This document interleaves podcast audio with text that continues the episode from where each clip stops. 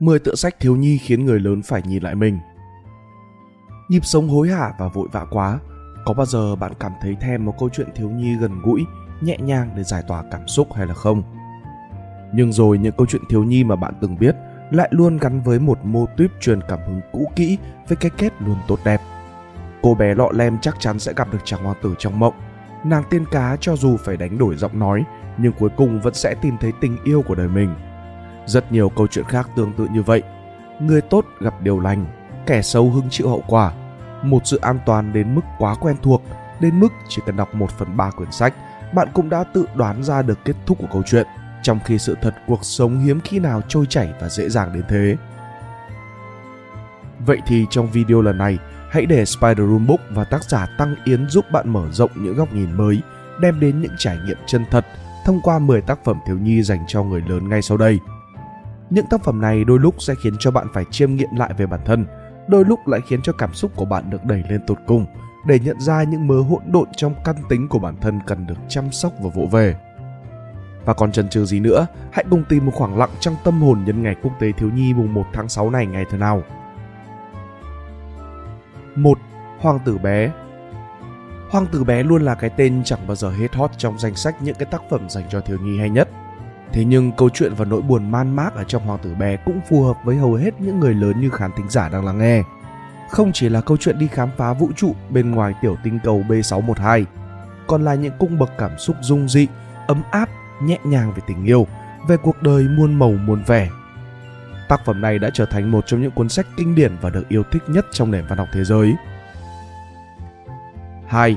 Chuyện con chó tên là Trung Thành Luis Sepulveda là nhà văn Chile với rất nhiều các tác phẩm hay dành cho thiếu nhi nổi tiếng như là Chuyện con mèo dạy hải hầu bay, Chuyện con ốc sên muốn biết tại sao nó chậm chạp, Chuyện con mèo và bản thân của nó, vân vân.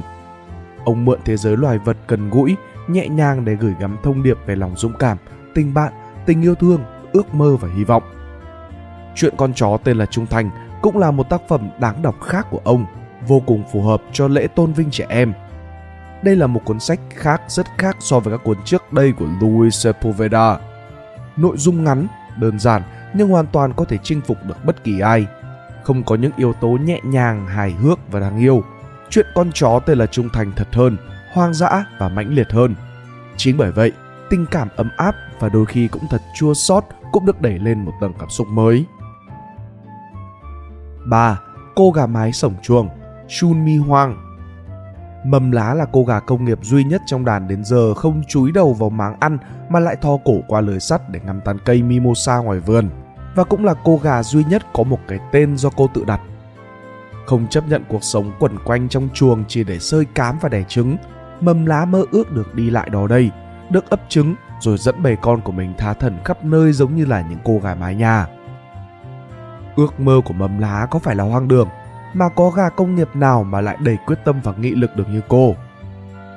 Những trang viết tràn đầy cảm xúc về cuộc phiêu lưu nguy hiểm mà thú vị trên đồng hoang, rừng thông và hồ nước, về tình yêu và sự hy sinh của cô gà mái đặc biệt này đã khiến cho tác phẩm Cô gà mái sồng chuông trở thành cuốn truyện được yêu thích nhất của hàng triệu thiếu nhi tại Hàn Quốc. Tự do và hạnh phúc luôn luôn được đề cao, cho dù bất kể bạn là ai. 4.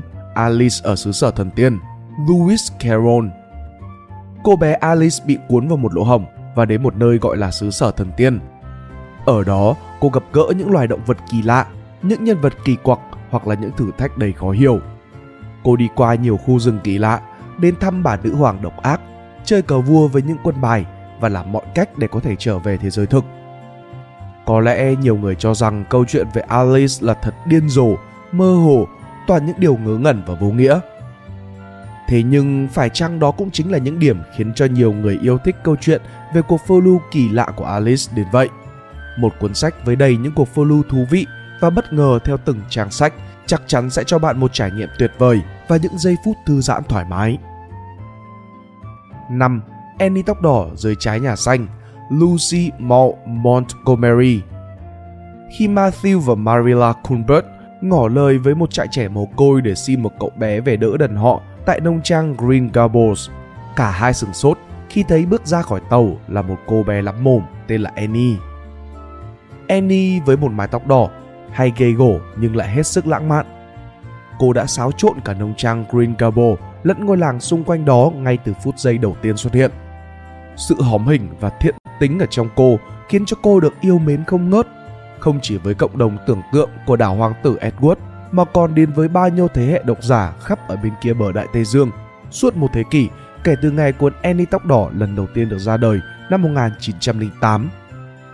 Một thế giới cổ tích đẹp diệu kỳ, trong sắc nắng nhẹ nhàng và cơn gió mơn man trong Annie dưới trái nhà xanh chắc chắn sẽ không làm bạn phải thất vọng. 6. Charlotte và Wilbur E.B. White Chú lợn Wilbur cứ đinh ninh rằng mình sẽ vui hưởng thái bình mãi ở trong trang trại nhà Jerkerman. Thế nên chú phát cuồng lên khi biết được rằng người ta sẽ giết thiệt chú khi mùa đông tới. Mọi hy vọng của chú giờ đây chỉ còn biết đổ dồn lại vào Charlotte. Chị nhện xám vẫn đang bình tĩnh, tự tại, hàng ngày răng mắc ở trên chuồng lợn. Charlotte và Wilbur, câu chuyện kể về một con nhện đã cứu sống một con lợn bạn mình đã trở thành một tác phẩm kinh điển của văn học thiếu nhi Mỹ. Tình bạn giữa hai loài vật đã được hàng triệu độc giả trên thế giới cùng chia sẻ và yêu mến. Câu chuyện muốn nhắc nhở bạn đọc về sự yêu thương và quan tâm đến mọi sinh vật xung quanh. Hãy tìm kiếm ý nghĩa của cuộc sống trong những điều đơn giản, tinh tế và hết mực tôn trọng những điều xung quanh ta. 7. Dế mèn phơ lưu ký, Tô Hoài Chúng ta đã đều biết đến cuộc hành trình phơ lưu của nhân vật dế mèn có một đoạn trích nhỏ trong chương trình ngữ văn tại trường. Vậy đã bao giờ bạn tò mò về toàn bộ cuộc follow của chú hay là chưa?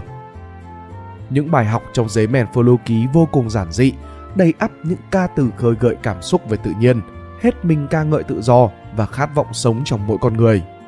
Đó chính là tài năng của Tô Hoài đã làm say đắm không chỉ các cô bé cậu bé mà còn cả những người lớn đã trưởng thành.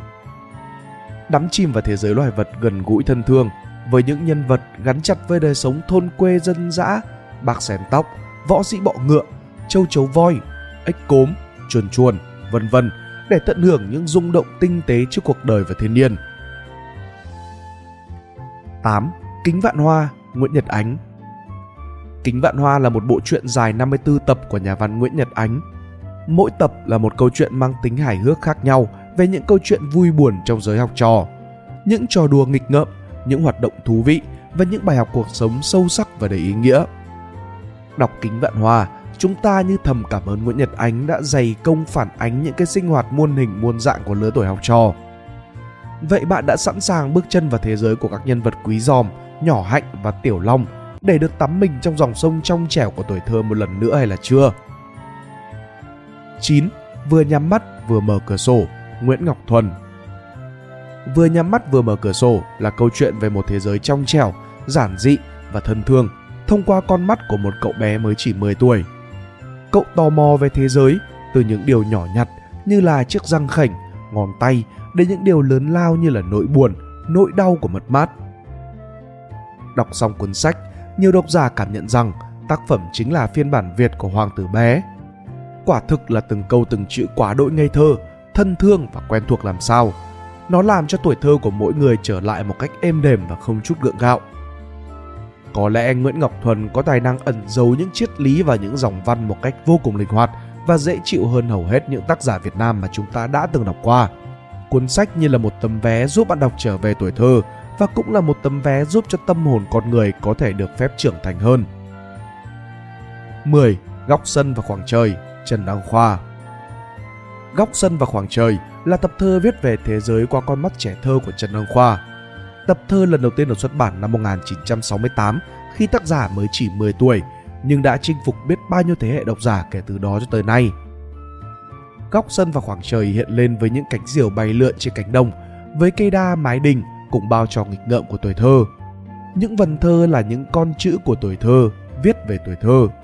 Nhưng đó cũng là tuổi thơ của một thời mà đất nước ta đang trong chiến tranh chống xâm lăng, lửa đạn nổ ngút trời. Chính những bài thơ được tổng hợp lại ở trong góc sân và khoảng trời đã làm nên một nhà thơ Trần Đăng Khoa ngày nào. Và đó là 10 tác phẩm dành cho thiếu nhi nhưng lại khiến cho người lớn phải chiêm nghiệm rất nhiều về những ý nghĩa, triết lý mà tác phẩm đó đem tới. Với cá nhân các bạn khán thính giả, có câu chuyện nào dành cho thiếu nhi mà khiến các bạn ngẫm nghĩ rất nhiều điều hay là không? Hãy để loại bình luận ở phía bên dưới video cho chúng mình biết nhé. Thay cho lời kết thúc, Chúc các bạn có một dịp lễ thiếu nhi vui vẻ, tràn đầy hạnh phúc. Hẹn gặp lại các bạn ở những video lần sau. Mình là Pink Dot, còn đây là Spider Room Books. See ya!